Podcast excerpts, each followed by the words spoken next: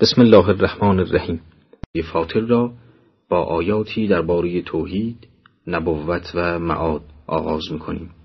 با موضوعاتی که همه راز و رمز آفرینش و هستی در آنهاست اما با همه پیچیدگی قرآن درباره آنها با سادگی و وضوح سخن می‌گوید. و در اینجا نیز چون اکثر صور آغاز سخن را به حمد خداوند بزرگ اختصاص می‌دهد. به نام خداوند بخشاینده مهربان. همه حمدها خاص خداوند است که پدید آورنده آسمانها و زمین است از عدم. همو که فرشتگان را رسولانی بالدار نمود صاحبان بالهایی دوتا دوتا ستا ستا و چهار تا چهار تا. و او هرچه بخواهد در خلقت اضافه می کند که او بر هر چیزی تواناست. درباره توحید خداوند در هر سوره ای به مناسبت و به مقتضای مقام اشاره ای شده است.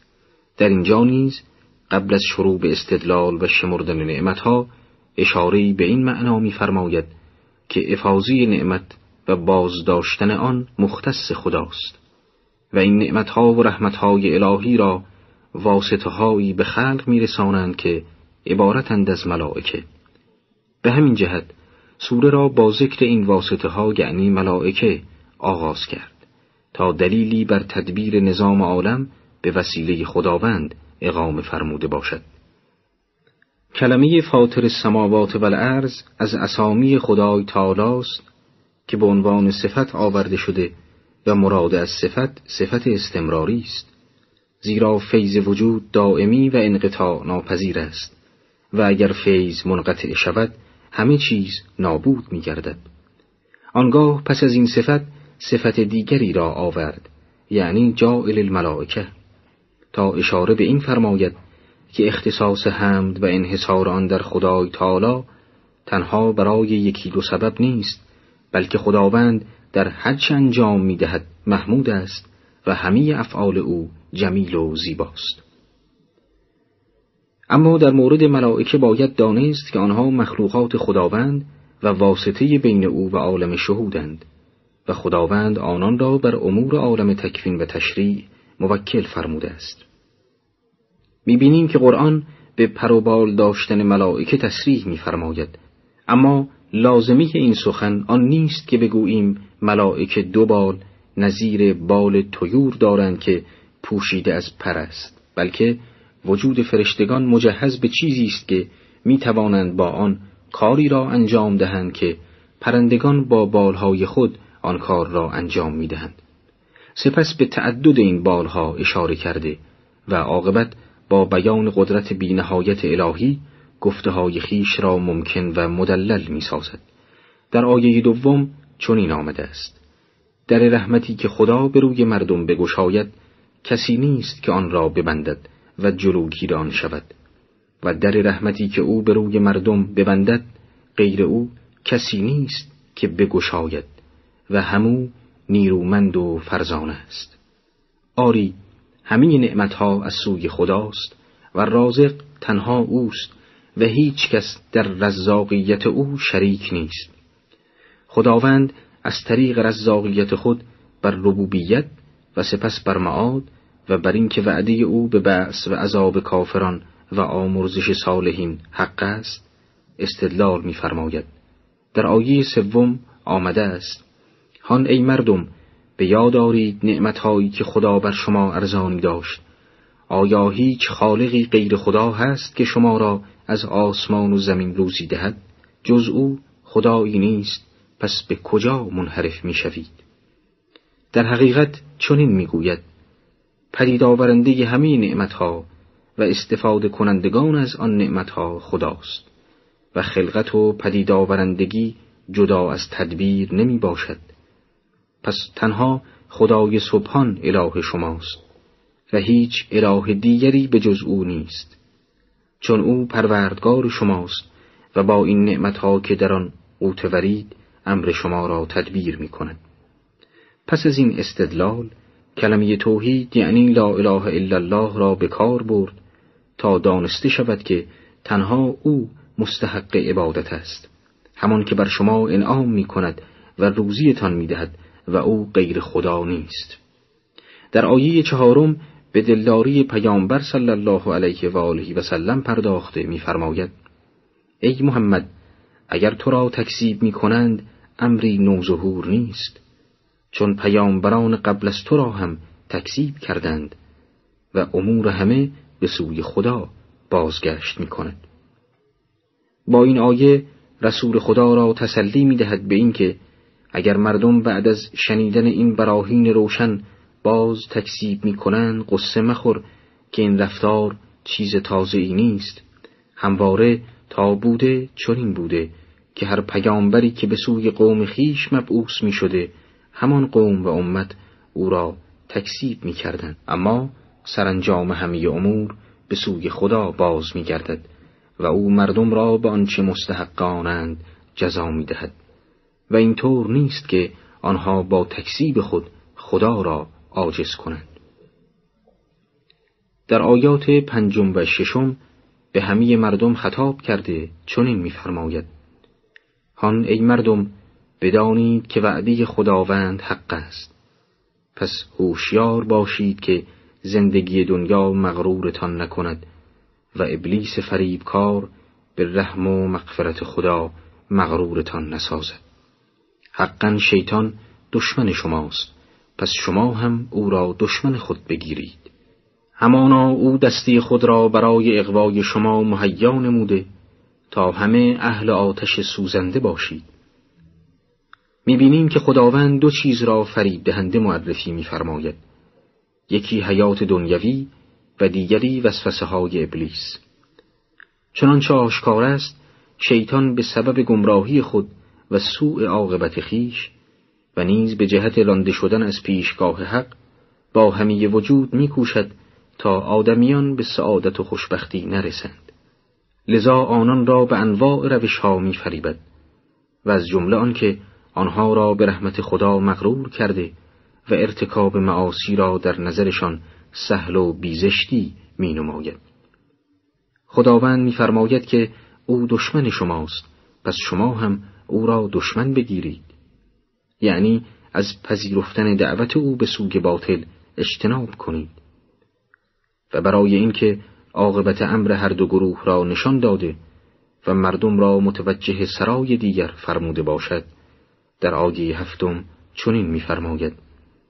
کسانی که کافر شدند عذابی سخت و کسانی که ایمان آورده و اعمال صالح انجام دادند مغفرتی و اجری بس بزرگ دارند. سپس به مقایسه بین این دو گروه متمایز پرداخته چنین نتیجه گیری می‌فرماید. پس با این حال آیا کسی که عمل زشتش در نظرش جلوه داده شده و آن را کار نیکی می‌بیند چون غیر اوست؟ هرگز. ولی این خداست که هر کس را بخواهد گمراه و هر که را بخواهد هدایت می کند. پس تو جان خود را در حسرت و اندوه آنان که چرا گمراهند هلاک مکن که خدا به آنچه می کنند داناست. البته باید دانست که گمراه کردن خداوند ابتدایی نیست. یعنی بدون دلیل خداوند کسی را گمراه نمیفرماید بلکه این یک نوع گمراه کردن مجازاتی است. و برای کسی به کار می رود که در برابر حق خضوع نکرده و سماجت و مقاومت نماید. در این حال خداوند او را به حال خود رها کرده و هدایت خیش را از وی دریق می‌فرماید. و در نتیجه او را گمراهتر می‌سازد. و نسبت دادن چنین ازلالی به خداوند هیچ مانعی ندارد. آیه نکته دیگری را نیز به طور ضمنی آشکار می‌سازد و آن شدت اندوه پیامبر بر عدم هدایت مردم و بر گمراهی آنهاست. و از اینجا می‌توان میزان رحمت واسعی نبوی را بر نفوس مردم دریافت و سرد این آیه را بهتر درک کرد که ما ارسلناک الا رحمتا للعالمین. همانا تو را نفرستادیم مگر رحمتی برای جهانیان. در برنامه قبل اشاره داشتیم به برخی از صفات الهی و اینک به بررسی برخی از نعمتهای او در آیات این برنامه می‌پردازیم. در آیه نهم چنین آمده است. خداست آنکه بادها میفرستد تا ابرها را برانگیزد. پس ما آن ابرها را به سوی سرزمین مرده میرانیم و به وسیله آن آن سرزمین را بعد از آن که مرده بود زنده می کنیم زنده شدن پس از مرگ نیز چنین است. این آیه و آیات دیگر چند برهان است بر وحدانیت خداوند در الوهیت و این احتجاج ها را با شمردن چند نعمت آسمانی و زمینی که انسان از آن بهرهمند است و جز خدا کسی خالق و مدبر امران نعمت نیست بیان می‌فرماید و در ضمن آن اشاره ای نیز به مسئله قیامت دارد. خداوند به اسد در روز قیامت و زنده شدن مردگان را به احیاء زمین تشبیه کرده تا بفهماند همانطور که زمین در سال یک دوره زندگی خود را شروع کرده و در آخر دوباره می میرد یعنی بعد از آن که در زمستان از جنب و جوش افتاده بود در بهار و تابستان جنب و جوش خود را از سر می‌گیرد و در پاییز رو به خزان رفته و در زمستان دوباره به کلی از عمل می ایستد انسانها نیز همین طورند. وقتی دوران زندگیشان در زمین به سر رسید و فصل خزان و سپس مرگشان فرا رسید دوباره در روز قیامت بعد از آن که زنده شدند و از قبرها درآمدند روی زمین منتشر می شوند. در آیه دهم می‌خوانیم هر که عزت را میجوید بداند که همه عزت ها نزد خداست و کلمه طیبه به سوی او بالا می رود و عمل صالح آن را در بالا رفتن مدد می دهد و کسانی که با گناهان خود با خدا نیرنگ می کنند عذابی سخت دارند و فکر مکرشان به کلی نابود خواهد شد. عزت به چند معنا آمده و در اینجا مراد قاهر و قالب و شکست ناپذیر است.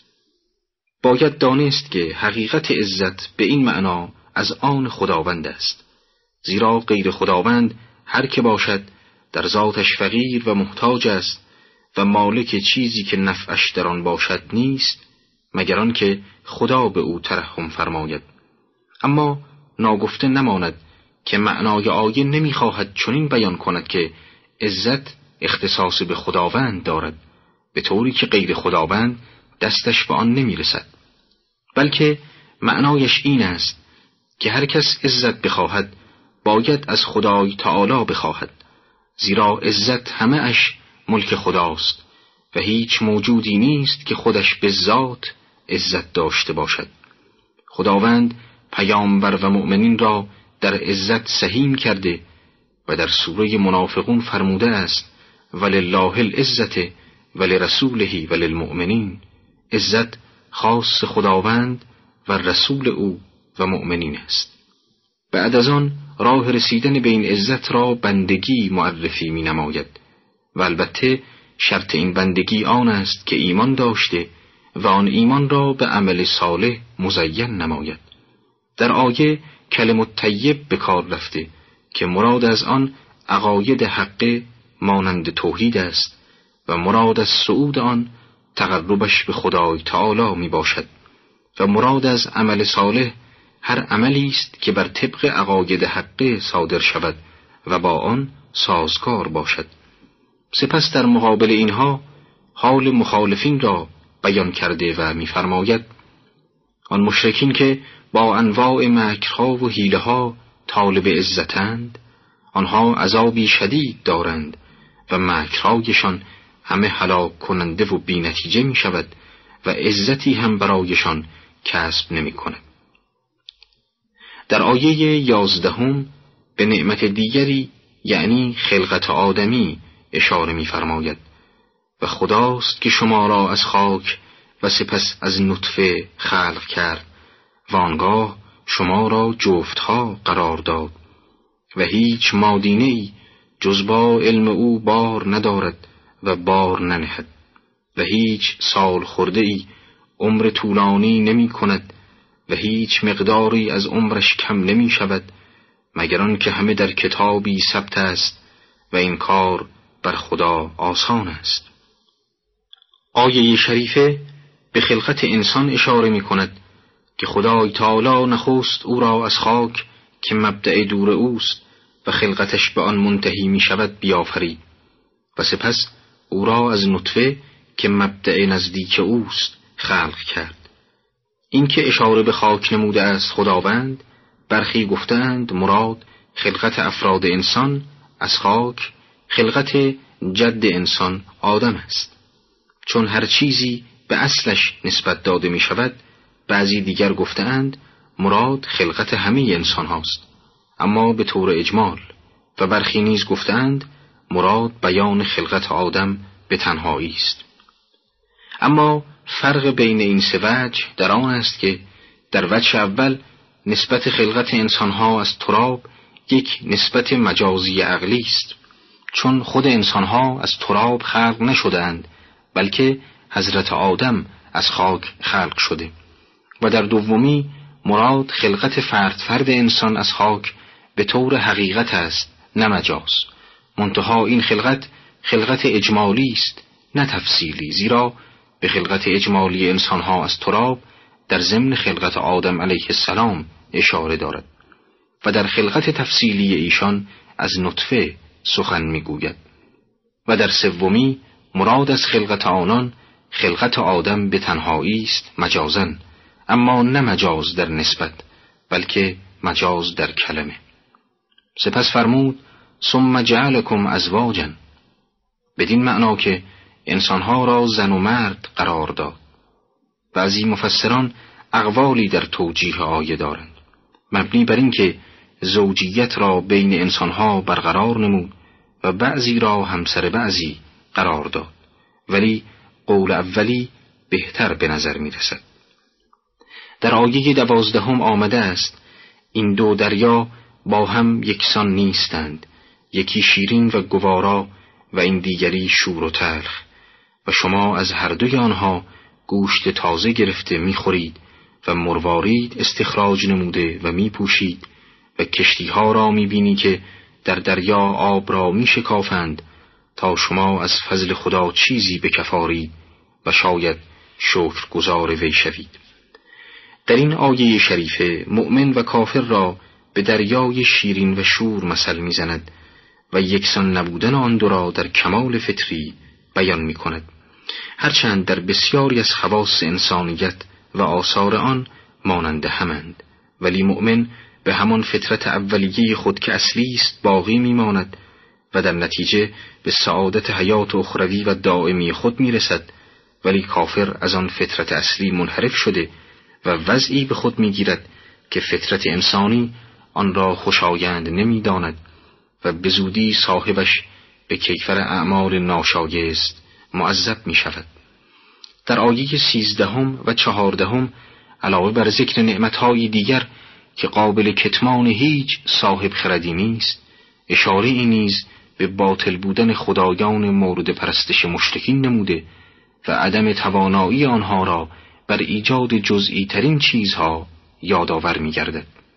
آیه میفرماید خداست که شب را در روز و روز را در شب فرو می‌برد و خورشید و ماه را مسخر کرده تا هر یک برای مدتی معین حرکت کنند. این است پروردگار شما که ملک عالم از اوست و خدایانی که شما به جای او می‌خوانید حتی پوسته هسته خرمایی را مالک نیستند. علاوه بر اینها اگر آنها را بخوانید دعایتان را نمیشنوند و اگر هم بشنوند استجابتتان نمی کنند. در روز قیامت به شرک شما کافر می شوند و هیچ کس مانند خدای خبیر تو را خبردار نمی کند. در این دعایه یک نتیجه گیری زمینی نمایان است و آن این که میفرماید وقتی امر خلقت و تدبیر شما چه در خشکی و چه در دریا و چه در آسمان و چه در زمین منتصب به خدای تعالی و به تدبیر او بود. پس همین خداوند پروردگار شماست نه خدایان باطل و دروغین. سپس ناتوانی معبودهای مشتکان را مثل زده و خبر می دهد که آنها در روز قیامت از شرک ایشان بیزاری خواهند جست و در انتها به پیامبر اطلاع می دهد که خداوند از همه کس بر همه چیز آگاه تر است. آری منزه است خداوندی که ذات یکتایش مستجمع جمیع صفات کمال و مبرای از جمیع صفات نقصان است. در برنامه گذشته بیان شد که خلقت و تدبیر مستند به خدای تعالی است و رب همه هستی خداست و تنها اوست که مالک همه چیز است و خدایان باطل نه مالک چیزی بوده و نه مدبر امری می باشند. اینک در آیات مورد بحث همان مطالب را همراه با وعده و وعید دوباره توضیح می‌فرماید و برای آغاز به مردم هشدار می‌دهد که خدا از ایشان بینیاز است و ایشان محتاج خدایند. پس او می‌تواند اگر خواست آنان را به کیفر اعمالشان از بین برده و خلقی جدید بیاورد. در آیه پانزدهم تا هجدهم میفرماید ای مردم شما محتاج به خدایید و خدا بینیاز و ستوده است. اگر بخواهد شما را ببرد و خلق تازه ای بیاورد می‌تواند و این برای خدا گران نیست. هیچ بار برداری بار گناه دیگری را بر نمی دارد و اگر گرانباری برای برداشتن آن کسی را دعوت کند چیزی از آن بر ندارد اگرچه خیشاوند باشد. تو فقط کسانی را که از پروردگار خود نادیده ترسند و نماز کنند بیم می‌دهی. هر که پاکیزگی کند برای خیش پاکیزگی می کند و سرانجام به سوی خداست. گویی مشتکان تصور کرده بودند که دعوت پیامبر به ایمان آوردن آنها و اصرار بر آن به سبب نیاز خداوند به ایمان ایشان است. لذا خداوند برای رفع این توهم فقر را به آنان نسبت داد و بینیازی را به خیش و سیاق عبارت را به گونه ای فرمود که بر این مطلب از آن داشته باشد. یعنی فقر به همه انهای آن مخصوص مخلوقات است و بینیازی به همه وسعت کلمه از آن خداوند پس از آن آنها را تهدید به نابودی فرمود و انجام این کار را و انجام آوردن خلقی تازه را که خداوند را بستایند و سنایش گویند بر خود آسان خواند. البته این معنا از آن جهت نیست که او محتاج انسان باشد بلکه از آن جهت است که او ذاتا حمید است و لازمه حمید بودن او نیز همین است که خلقی باشد تا او به ایشان بخشش کند و ایشان هم او را بستایند. آنگاه خطاب را متوجه رسول گرامی خود می کند. خطابی که حاصلش چنین است. این معاخزه و نابود کردن ما شامل مؤمنینی که انظار تو در آنان اثر می کند و با مشتکین فرق آشکار دارند نمی شود بلکه تنها بر کسانی که تکذیب می کنند آیات را و شرک می ورزند صدق می کند سپس وجه اختصاص این تهدید را به مشتکان چنین می‌فرماید که چون هیچ کس سنگینی گناه دیگری را بر دوش نمی کشد این مشتکان اگرچه خیشاوندان و مؤمنان باشند باید به جزای تکذیب و گناه خود مجازات شوند. و تأکید می‌فرماید که انذار تو در کسانی سود میبخشد که از پروردگار ندیده خود میترسند و نماز را برپا میدارند. یعنی قلب پذیرای حق دارند نه سر اناد و دشمنی. و در آخر آیه بار دیگر تأکید می کند که سود ایمان داشتن و پاکیز نمودن نفس به خود شخص باز می گردد و خداوند از همه چیز بی نیاز و عاقبت همه بازگشت به سوی اوست. در آیات نوزدهم تا بیست و دوم خداوند به صورت تمثیل اختلاف بین تزکیه شدگان را با کسانی که مشتکند بیان می دارد. کور و بینا ظلمات و نور ساگ و آفتاب یکسان نیستند آنان که زنده اند نیز با آنان که مرده اند یکسان نیستند خدا هدایت خیش را به هر که خواهد میشنواند و تو چیزی را به مردگان نمیشنوانی. با این مثالها خداوند تصویری آشکار از مؤمن و کافر و اثر اعمال این دو گروه را به دست می دهد و نیز هدایت را به خیش منحصر می کند و بالاخره در پایان وظیفه پیامبر را چون پیامبران دیگر انذار خلق معرفی می‌فرماید. مؤمن را به شخص بینا و نور و آفتاب و دارای حیات تشبیه می کند و کافر را به کور، ظلمات، سایه و مرده. منظور خداوند از میشنواند به هر که بخواهد مؤمن است که قبل از هدایت گویی مرده بود و خدای تالا زندش کرد و هدایت را به وی شنوانید چون در نفس استعداد آن را داشت. و مراد از تو چیزی را به مردگان نمی‌توانی بشنوانی کفار هستند که خاصیت پذیرفتن هدایت را از دست داده اند و بر دلهاشان مهر خورده است.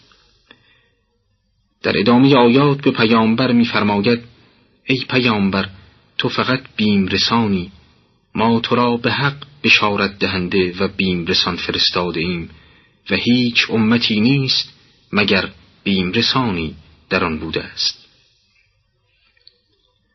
سپس خداوند در آیات 25 و 26 به امتهای قبل اشاره فرموده و میفرماید اگر مشرکان تو را تکذیب کنند غم مخور که پیشینیان نیز پیامبرانی را که با معجزه ها پیام ها و کتاب روشن به سویشان آمده بودند تکذیب کردند. آنگاه از کسانی که انکار ورزیدند معاخذه کردم و تعرض من چه سخت بود.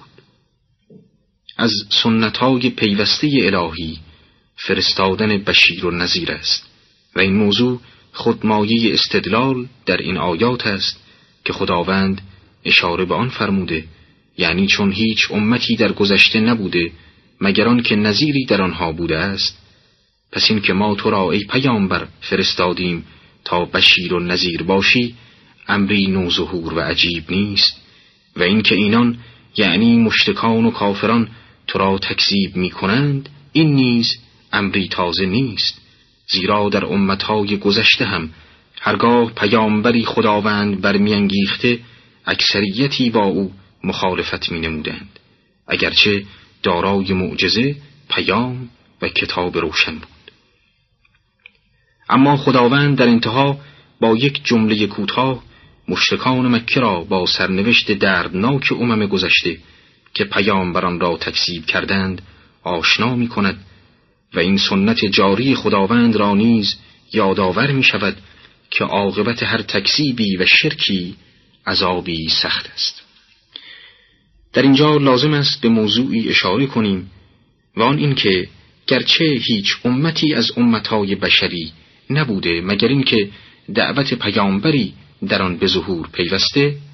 اما لازمی این نبوتها و انذارها این نیست که تمامی افرادان امت از هدایت پیامبر خود برخوردار شوند و دعوت او به گوش یک یک افراد برسد. بلکه ممکن است برخی دعوت او را با واسطه یا واسطه هایی دریابند و بعضی هم اصلا به گوششان نرسد. و علل و اسبابی مانع رسیدن آن دعوت شود در نتیجه هر فردی که دعوت پیامبرش به او نرسید حجت بر او تمام نیست و او جزء مستضعفین است که امرشان به دست خداست در برنامه گذشته دیدیم که خداوند تبارک و تعالی مشتکان را با تهدیدی سخت از تکسیب پیامبر برحضر می دارد و تفاوتهای مؤمن و کافر را در قالب تمثیل بیان می فرماید. در برنامه امروز آیات دیگری را اختصاص به مسئله توحید می دهد و چون در آیات قبل درباره نبوت و کتاب مطالبی فرموده بود لازم می آمد که پیرامون کتاب قدری به تفصیل سخن گوید. لذا بخشی از آیات امروز در مورد کتاب الهی است. در آیه 27 و 28 چنین آمده است. آیا ندیدی که خداوند از آسمان آبی فرستاد؟ پس با آن میوههایی از زمین خارج نمودیم که رنگهای مختلف دارد و نیز از کوهها راههایی سفید و سرخ با رنگهای مختلف و سیاهیهای قلیز پدید آوردیم. و همچنین آدمیان و جانوران و چارپایان به رنگهای مختلف پدید کردیم. از جمله بندگان خدا تنها دانایان از او بیم دارند و خدا نیرومند و آمرزگار است. اختلاف رنگها و انواع از زمره دلائل توحید و یکی از بهترین آنهاست. چرا که هر انسان منصفی با اندک توجهی در میابد که از یک آب و یک هوا و یک خاک ایجاد انواع و اقسام نباتات و جانوران امری تصادفی نیست و اختلاف عوامل نیز خود دلیل دیگری بر تدبیر ذات الهی است که به امر او هر چیزی در اندازه و طبیعت خاص خود صورت وجود می‌یابد. در آیه توجهی از زمیر قایب یعنی خدا از آسمان آبی فرو فرستاد به زمیر متکلم پس به وسیله آن میوههایی بیرون آوردیم شده و در بچه آن برخی از مفسرین گفتند این التفات بدان جهت بوده که کمال اعتنای به این عمل را برساند چون از نظر سون بسیار بدی و حیرت انگیز است و از کمال قدرت و حکمت به وجود آورنده خبر می دهد. سپس خداوند به سه صفت از صفات مؤمنین در آیه 29 اشاره کرده می‌فرماید کسانی که کتاب خدا را تلاوت می کنند و نماز بر پا می دارند و از آنچه روزیشان داده ایم در نهان آشکار انفاق کنند به تجارتی که نابودی ندارد امیدوارند. این سه صفت رمزی از رموز سعادت است. البته به شرط تحقق شرایط آنها. کتاب الهی را خواندن و بر ترک نشدن نماز محافظت کردن و انفاق از مال خیش به فقرا در پنهان و آشکار. گرچه انفاق در پنهان بهتر است لکن در انفاقهای واجب برای اینکه اطاعت خدا بین مردم ترویج شود و دیگران نیز تشویق شوند علنی کردن آن لازم است.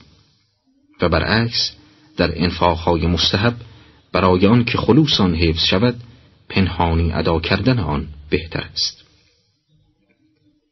خداوند در آیه سیوم آنها را به پاداشی در خور دلگرم می سازد و میفرماید خدا پاداش ایشان را تمام دهد و از کرم خیش افزون نشان کند که او آمرزگار و حق گذار است. پس از این آیات رشته سخن را به مطالبی دیگر میکشاند و از جمله درباره کتاب آسمانی در آیه سی و یکم چنین میفرماید. آنچه از این قرآن به تو وحی کردیم حق است و مصدق کتاب های پیش است که خدا به کار بندگانش آگاه و بیناست. زمیر فصل هوه و الف در جمله هو الحق برای تأکید حقانیت کتاب است نه برای انحصار. به عبارت دیگر معنی آن این است که این کتاب حقی است که باطل به هیچ وجه در آن راه ندارد.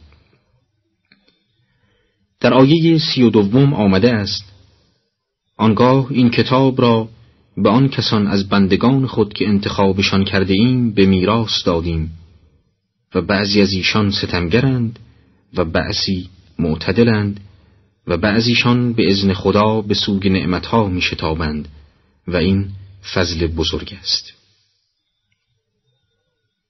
معنای ارث دادن کتاب به قومی و مردمی این است که کتاب را نزد ایشان بگذارد تا نسلی از پس نسلی دست به دست بگردد و همه از آن برخوردار شوند. هرچند قیام کنندگان به امر کتاب بعضی از قومند نه همی آنها. سپس در آیات سی و سوم تا سی و پنجم وصف پاداش الهی و بهشت آمده است. بهشت های جاوید که وارد آن شوند و در آنجا دستبندها از طلا و مروارید زیور کنند و لباسشان در آنجا دیباست و گویند ستایش خدایی را که غم از ما ببرد که پروردگارمان آمرزگار و حق گذار است. همان که از کرم خیش ما را به این سرای دائم درآورد که در اینجا رنجی به ما نرسد و در اینجا ملالی به ما نرسد. در آیه سی و ششم خداوند حالت دوزخیان را بیان می‌فرماید تا همونطور که پاداش نیکوی اهل ایمان را بیان فرمود جزای دردناک کافران و مشتکان را نیز تصویر کرده باشد و کسانی که کافرند آتش جهنم دارند نه مرگشان دهند تا بمیرند و نه عذاب جهنم را بر آنها سبک کنند. همه کفران پیشکان را چنین سزا می دهیم آنگاه در آیه سی و هفتم و سی و هشتم استغاثه اهل آتش و پاسخ خداوند چنین آمده است. و آنها در جهنم فریاد زنند پروردگارا بیرونمان آور تا کار شایستهی به غیر آنچه انجام می‌دادیم انجام دهیم. و پاسخ چنین است. آیا آنقدر عمرتان ندادیم که هر که پند گرفتنی بود در طی آن پند گیرد؟ و آیا بیم دهنده نیز به سوی شما نیامد؟ پس بچشید که ستمگران یاوری ندارند. همانا خداوند دانای به غیب آسمان ها و زمین است و به درستی که او دانای به مکنونات سینه هاست. در این آیه استدلال خداوند در پاسخ به درخواست اهل جهنم همان چیزی است که مشرکان و کافران همکنون نیز آن را مسخره می کنند. پس طبیعی است که در آن روز که نامه اعمال برای پاداش و جزا باز می شود و فرصتی برای کسب حسنات نیست خداوند آنگونه آنان را در عذاب رها کند تا به کیفر اعمال ناشایست خیش برسند در آیه آخر خداوند دانایی خیش را از آسمانها که دورترین چیز در نزد بشر است و غیب که از دسترس او خارج است تا مکنونات سینه ها که پنهان است مثال زد تا بدانند که کیفر اعمال گناهکاران از روی دانایی انصاف است و بس. در برنامه گذشته آیات انذار و تهدید را شنیدیم و اینک دیگر بار از توحید و ربوبیت خداوند آیاتی میشنویم. و سپس شریک نداشتن خداوند مطرح می گردد و در آخر نیز خداوند مشتکان را به سبب نقض عهد و سوگند سرزنش می‌فرماید. در آیه سی و نهم چنین آمده است. اوست خداوندی که شما را جانشینانی در زمین قرار داد. پس هر که کافر شود کفرش علیه خود اوست و کفر کافران نزد پروردگارشان جز خشم بیشتر اثر ندارد و کفر کافران جز خسارت و زیان نمی افزاید. در این آیه خداوند از خلیفه قرار دادن مردم در زمین سخن می‌گوید. باید گفت که مراد از آن جانشین کردن نسلی از پس نسلی می باشد که این کار از تدابیر الهی است. چون این نحو از جانشین ساختن خود نوعی تدبیر است آمیخت با خلقت که از آن انفکاک نمیپذیرد. به همین جهت از این طریق استدلال می کند بر یگانگی خدای تعالی در ربوبیت. توضیح این که آن کسی که خلافت زمینی را در عالم انسانی درست کرده خود وی رب انسانها و مدبر امر ایشان است. و چون تدبیر انفکاک از نوع خلقت ندارد لاجرم خالق انسان همان رب انسان است. پس هر که کافر شود به این حقیقت یعنی آن را بپوشاند و ربوبیت را به غیر خدا نسبت دهد علیه خود عمل کرده و کفر به ضرر کافران است. چون کفرشان باعث خشم و عذاب الهی می شود و پیوسته با ازدیاد کفر آنها خشم پروردگار علیه آنها افزون می شود این نکته لازم است که تذکر داده شود که حب و بغضی که به خداوند نسبت داده می شود از صفات افعال است و معنی آنها این نیست که ذات باری تعالی در معرض تغییر و تبدیل است. بنابراین معنی حب خدای تعالی نسبت به یکی از بندگان این است که رحمتش را بر او گسترده می کند و نیز بغض او آن است که عذابش را شامل حال وی می نماید. سپس در آیه چهلم خداوند خدایان باطل مشتکان را زیر سوال می‌برد و میفرماید ای پیامبر بگو این شرکایی که به جای خدا می‌خوانید به من بنمایانید که چه چیزی از زمین را آفریدند؟ آیا در آسمان ها شرکتی دارند؟ یا ما بر ایشان کتابی نازل کرده و در آن از وجود چنین شریکی خبر داده ایم؟ تا آنها بر شرک خود دلیلی داشته باشند؟ نه هیچ یک از اینها نیست بلکه جز این نیست که این ستمگران به یکدیگر وعده غرور می‌دهند. در آیه چهل و یکم چنین آمده.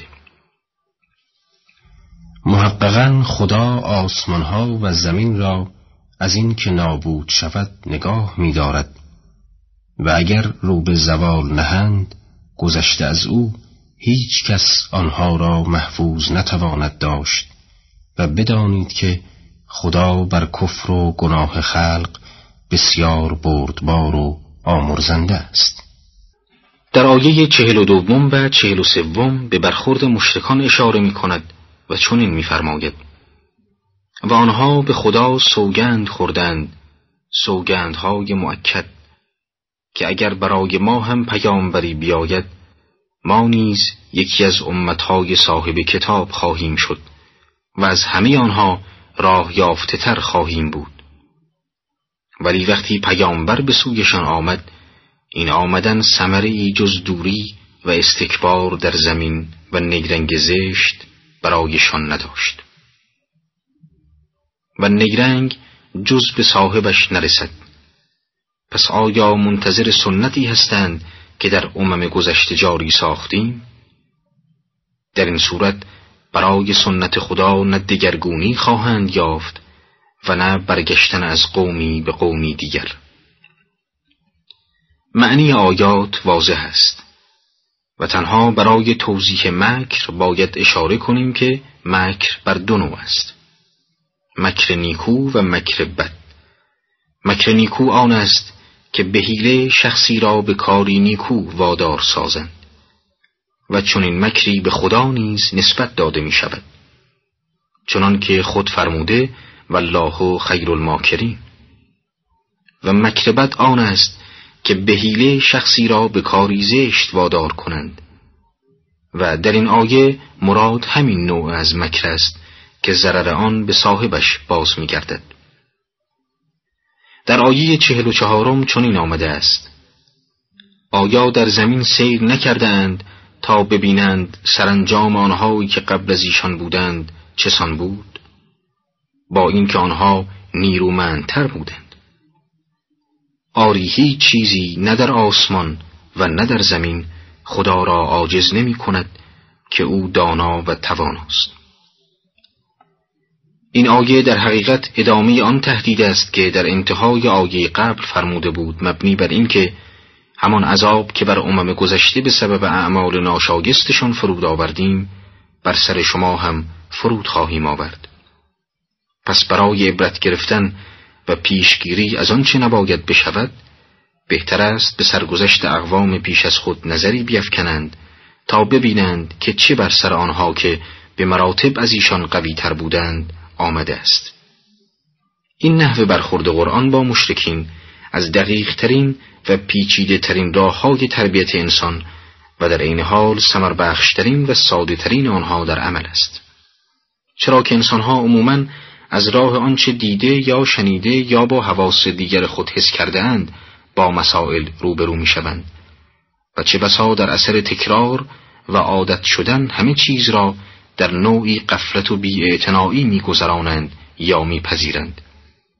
اما آنگاه که با مشاهدی یک امر خارق العاده یا یک جریان غیر طبیعی مغز خود را به کار می‌گیرند تازه از خواب برمیخیزند. عبرت گرفتن از بقایای اقوام گذشته و آثار بازمانده از ایشان یکی از بارسترین نمونه های این روش است که قرآن آن را در اکثر استدلال های خود به کار می‌گیرد. در آخرین آیه خداوند علت تأخیر عذاب را چنین بیان می‌فرماید تا شاید مشرکان بیدار شوند و اگر مردم را به کیفر اعمال زشتشان به عذاب خود می گرفت بر گرده زمین هیچ جنبنده ای نمی ماند ولیکن عذاب آنان را تا مدتی معین تأخیر می اندازد. پس هنگامی که عجلشان فرا رسید خدا را بر کار بندگان خود بینا خواهند یافت. در این آیه تصریح فرموده که تأخیر عذاب به جهت حکمت الهی و امتحان شدن مردم و رسیدن به پاداش یا جزای اخروی است. آری خداوند بر جمله هستی از ازل تا ابد. هماره بینا و توانا بوده و خواهد بود.